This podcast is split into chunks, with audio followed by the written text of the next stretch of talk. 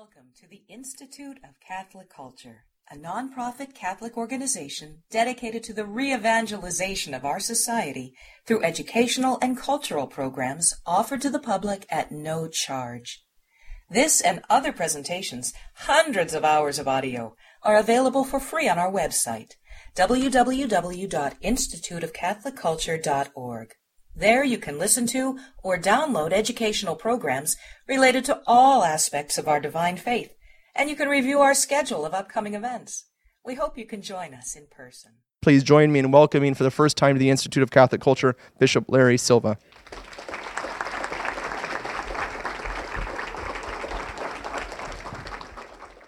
Thank you, Deacon Sabatino. Aloha, everyone.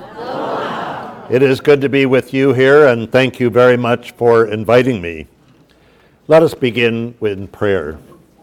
Loving God, you are merciful and you are truth. And mercy and truth come together in you, who are one God in three persons. Help us to know you, not only with our minds, but with our hearts, and to share you as you have shared yourself with us. Let us be merciful and truthful as you are merciful and truth.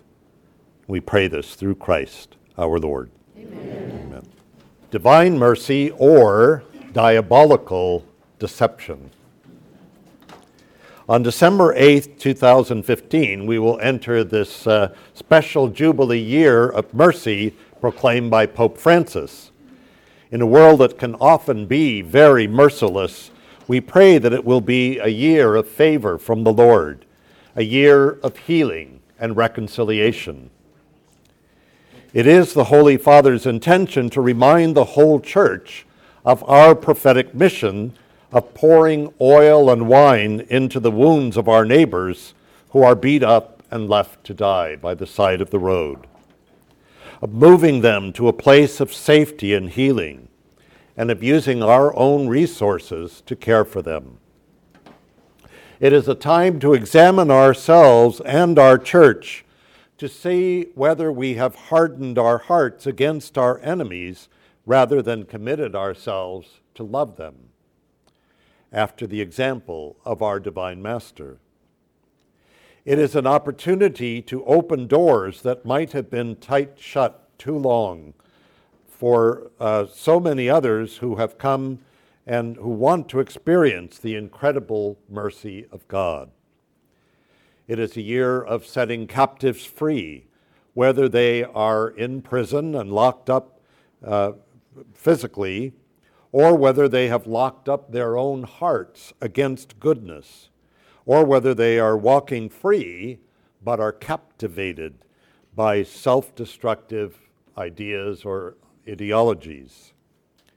It is a time to reflect on the face of the most merciful God, in whose image and likeness we were made, but from whom we have all strayed.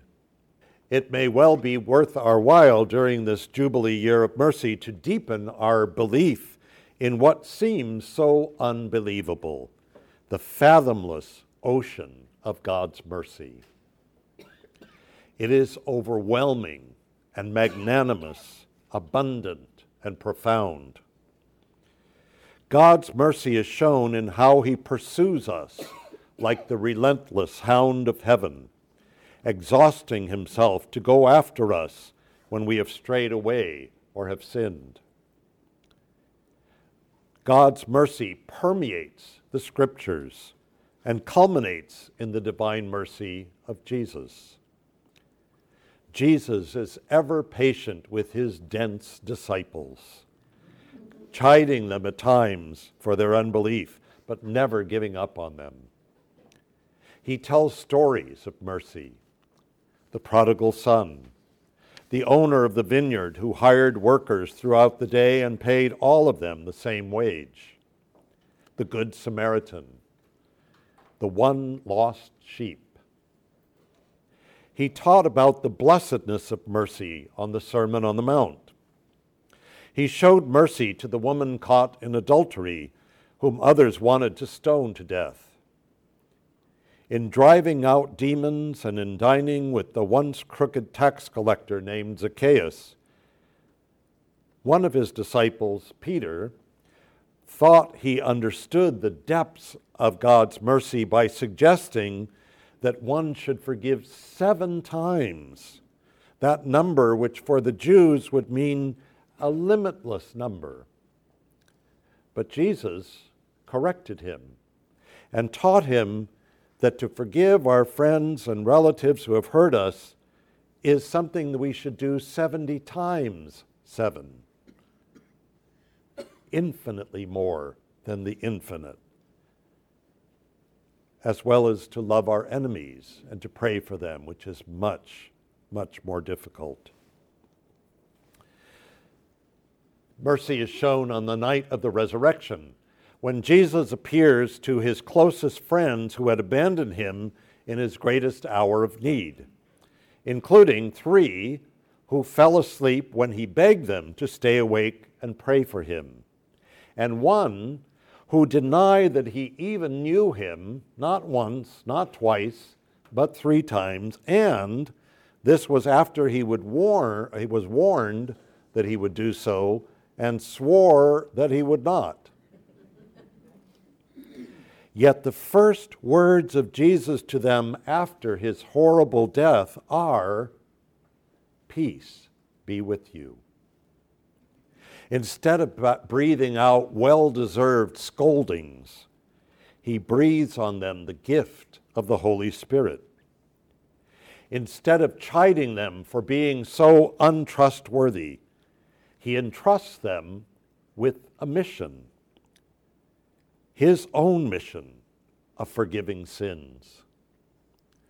When one of them was not there with them when he first appeared and expressed the greatest doubt and skepticism, he appeared to him and playfully challenged him to satisfy his doubts. This is the divine mercy that led Jesus to forgive those who cruelly and unjustly condemned him to a horrifying death by crucifixion. This is the divine mercy that spared not even the Son of God to give his life so that wayward humanity could be saved. This is the divine mercy expressed in a father who has been told as much as to drop dead by his wayward son yet who welcomes him back with festivity when his son showed even a bit of remorse. Such mercy is very difficult for us to comprehend. It is so very real. It will surely take more than a Jubilee year for any of us to fully understand the depths of God's merciful love.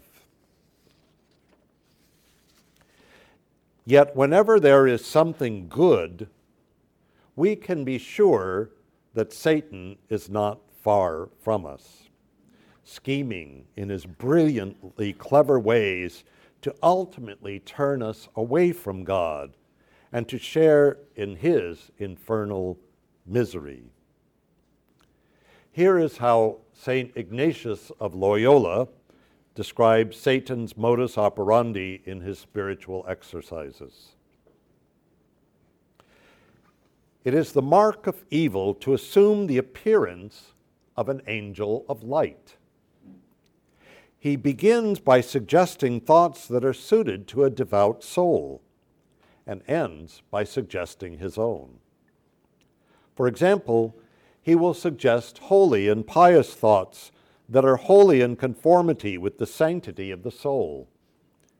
Afterwards, he will endeavor little by little to end by drawing the soul into his hidden snares and evil designs. And so it is the nature of the devil to take the truth and to twist it to his perverse purposes.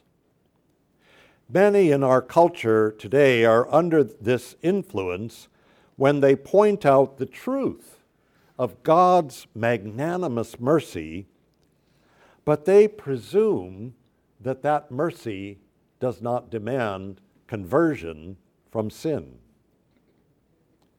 They presume that because Jesus is so merciful and so loving, he really does not care whether or not we sin. He is blind to sin, they conclude, if he believes there is any such thing as all at all because he is just so blindly in love with every person. Now, such twisted thinking takes the truth and distorts it so that it is no longer the truth, but just the opposite. If we follow this path of thinking to its logical conclusion, then we have to ask what is the significance of Jesus anyway? Or of any kind of Savior for that matter.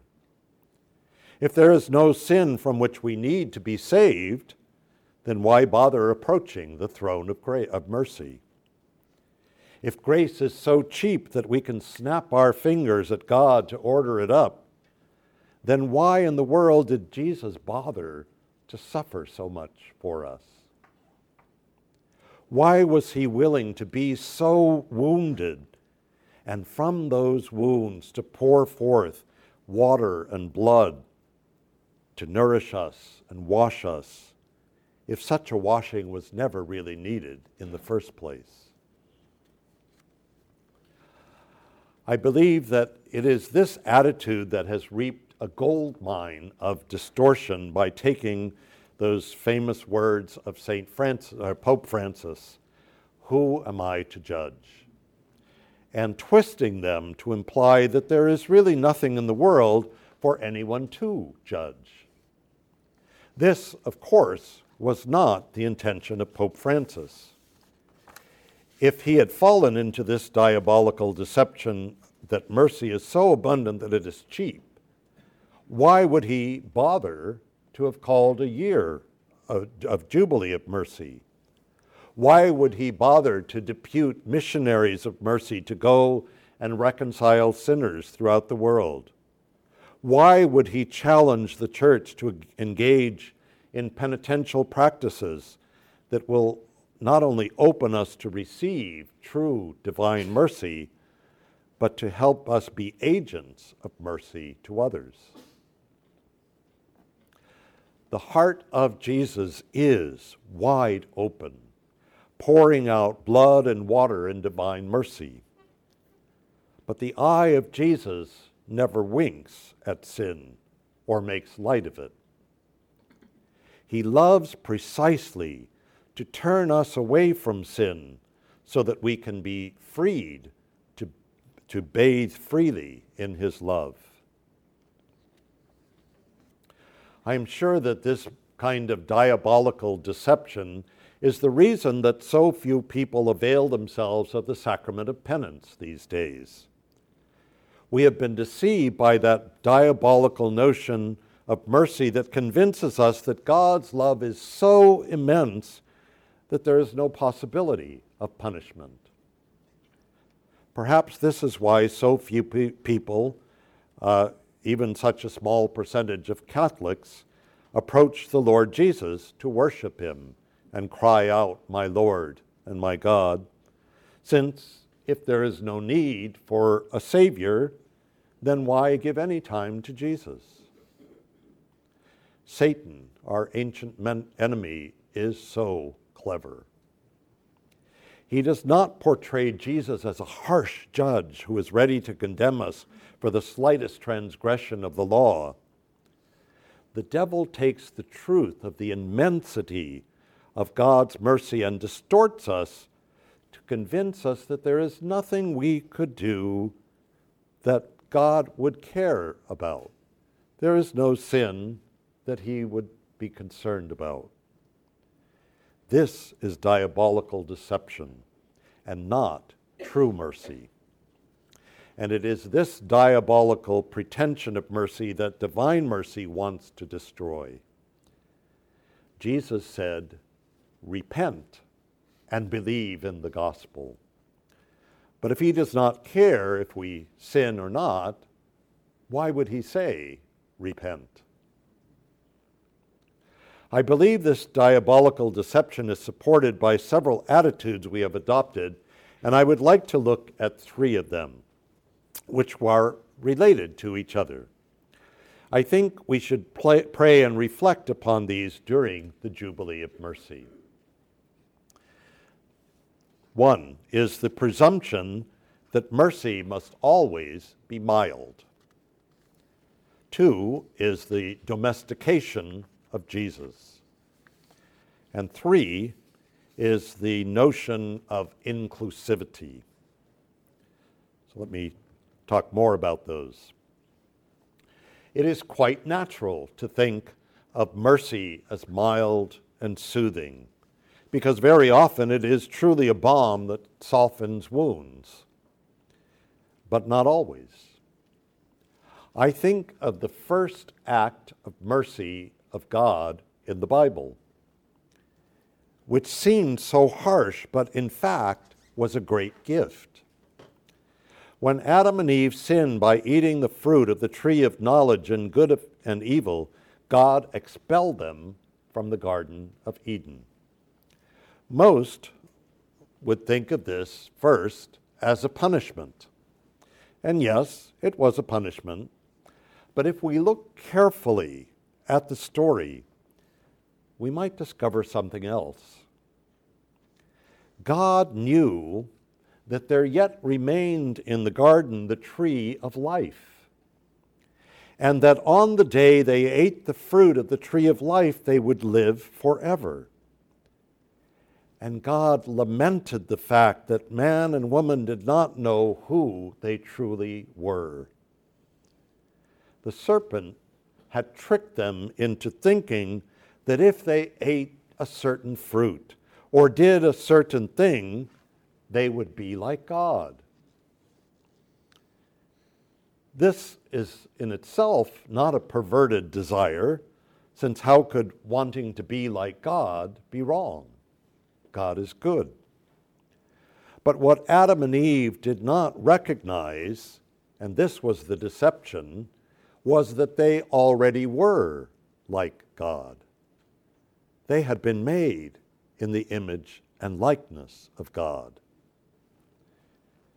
And it was that deception that uh, taught them or uh, led them to believe that they had to do something else, that there was something lacking to them yet. And so they fell for that deception. They did not need to eat any fruit or do any other thing to be like God because their Creator had made them like Himself, breathing His own Spirit into them. And I believe that God could not bear the thought of their living forever without knowing who they truly were. And so, He expelled them from the garden so that they could not eat of the fruit of the tree of life until they understood their true identity. That was an act of great mercy, not primarily a punishment, but an act of great mercy. It was spared them from living forever without understanding how beautifully and wonderfully they had been made. It was Jesus, the second Adam, who was a human being who truly knew he was one with God, and who was then permitted to enter the garden, to climb up on the tree of life, and to eat its fruit, and in fact to become its fruit, so that when we eat his flesh and drink his blood, we can live forever. But to approach this tree of life and eat of its fruit, we must repent of our desire to be God and simply give praise that we are like God because He has given us the gift of being so. And that is more than good enough. So, mercy can sometimes be harsh. Jesus drove the money changers out of the temple precincts with whips and cords And by doing so, he was shouting out with his voice and his whole body a call to repentance. Jesus warned that at the last judgment, those who would be on his left would be told, Out of my sight, you condemned, into the everlasting fire prepared for the devil and his angels. Now, if that isn't go to hell, I don't know what is. this was a merciful message so that we would not end up in that terrible place. We readily perceive that these words and actions were very harsh, yet they were not less merciful than anything else he said. And I think sometimes we uh, put those difficult words that we'd rather not hear in the short version and we just, or the, or in the long version, we just read the short version, the part we like, where we enter into the kingdom. Then there is the question of the domestication of Jesus, the taming of Jesus. I think we often read the scriptures with blinders on, seeing only what we want to see and ignoring the difficult things that Jesus says. We have sanitized Jesus, refusing to acknowledge that he could be a very fiery preacher.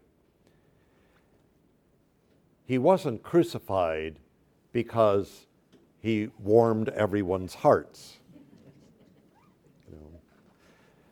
So let's look at some of the gospel passages that we can too readily gloss over.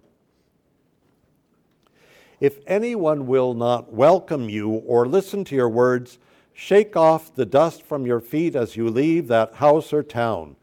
Truly, I tell you, it will be more tolerable for the land of Sodom and Gomorrah on that day of judgment than for that town. That is harsh. Go into the whole world and proclaim the gospel to every creature. Whoever believes and is baptized will be saved. Whoever does not believe will be condemned. We sanitize that sometimes. We, we read it, but we just kind of overlook it. It's kind of, whoever does not believe will be condemned. he turned to Jesus, uh, to Peter, and he said, Get behind me, Satan. He cursed a fig tree because it was unproductive and it wasn't even the season for figs. This, this series of woe to you sayings, woe to you, scribes and Pharisees, uh, these are not nice things. These got him into a lot of trouble. We can look we can very easily overlook these passages of the scriptures because they are not nice. They are not things that uh, we know people like to hear. They do not bring a smile to people's faces, and sometimes that seems to be the only goal. Jesus was fiery, zealous, and in your face direct he knew when to soften his words and when not to. And he did not hesitate to let his words rip into people. This was this a lack of mercy or was it the greatest mercy? Turning up the volume on those who had become deaf to gentle pleadings. If we only allow Jesus to say the things we like him to say, instead of saying all that he actually said, then we twist the truth about what re- who he really is. And that is diabolical deception.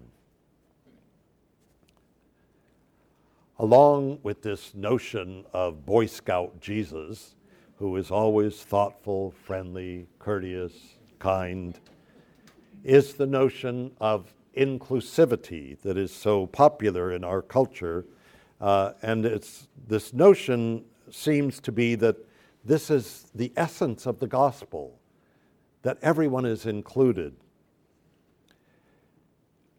Yes, there are countless incidents where Jesus includes in his circle of love those whom others exclude prostitutes, tax collectors, sinners. The circle is indeed very wide, and all are invited into it. But every circle has a circumference, and it has an inside and an outside. And Jesus makes it very clear that there will be those who, because of their pride or sins, put themselves outside the circle of salvation. Again, we see the goats on the left at the Last Judgment. We hear Jesus speak often of those who will be thrown into the dark where there will be wailing and gnashing of teeth. We are shocked, along with his early disciples, when he says it is easier for a camel to pass through the eye of a needle than for the rich to enter the kingdom of God. We hear him say in Matthew 7 13, 14 to 14, Enter by the narrow gate, for the gate is wide and the way is easy that leads to destruction, and those who enter by it are many. The gate is narrow, and the way is hard that leads to life, and those who find it are few. We do not like to hear these things because they don't, do not fit always into our notion of mercy. Yet Jesus, would, would he be truly showing us mercy if he saw the the traps and snares that lay ahead of us and did not warn them, warn us about them. While we are challenged by how inclusive Jesus was, we are challenged even more in our own day to face up to the warnings about exclusion from the kingdom. Now, God knows very well that we are all sinners that we allow ourselves to be deceived as easily as our first parents allowed themselves to be deceived. God sees very clearly our filth and our anemia and washes us with water and blood from the wounded side of Jesus, not to affirm us in our sinfulness, but to call us, to love us into conversion. Divine mercy does not sit down not does sit down and break bread with the greatest of sinners but never to overlook our sins but rather to allow Jesus love to so wound our hearts that we want to repent he opens his heart to us sinners so that we will no longer consider God's commandments as burdensome but as our path to freedom and joy. There is a great struggle these days between the subtle but destructive diabolical deception which masquerades as mercy, which winks at sin, and the divine mercy, which looks piercingly at sin and invites the sinner to turn away and be washed in the eternal flow of blood and water that comes forth from the wounded side of Jesus. We can so easily be led astray. This is why it is so important these days to recognize our need for a Savior and cry out to Him, My Lord and my God. This is why it is essential not to be afraid to always cry out, Jesus, I trust in you. Thank you.